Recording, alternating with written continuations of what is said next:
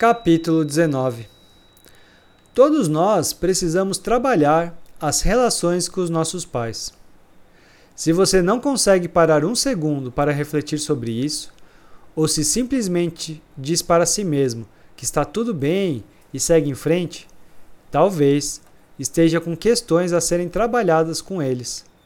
Contudo, justamente por estar muito machucado com essa relação, prefere não entrar em contato com essa dor.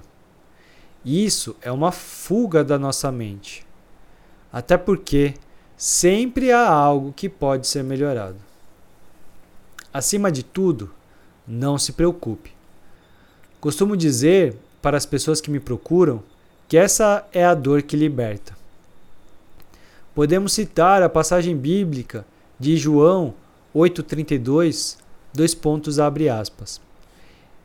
E conhecereis a verdade, e a verdade vos libertará. Fecha aspas. Ao colocarmos luz em nossos problemas, já começamos a entrar em um processo de cura, pois colocamos luz nas sombras.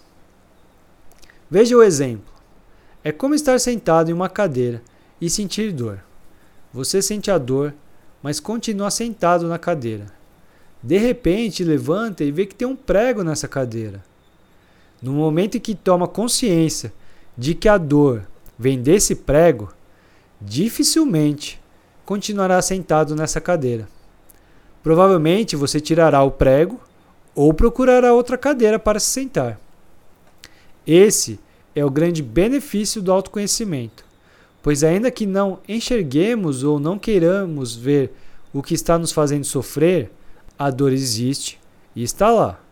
Entretanto, a hora que tomamos consciência da causa da dor, a partir daí é possível trabalhar a sua solução.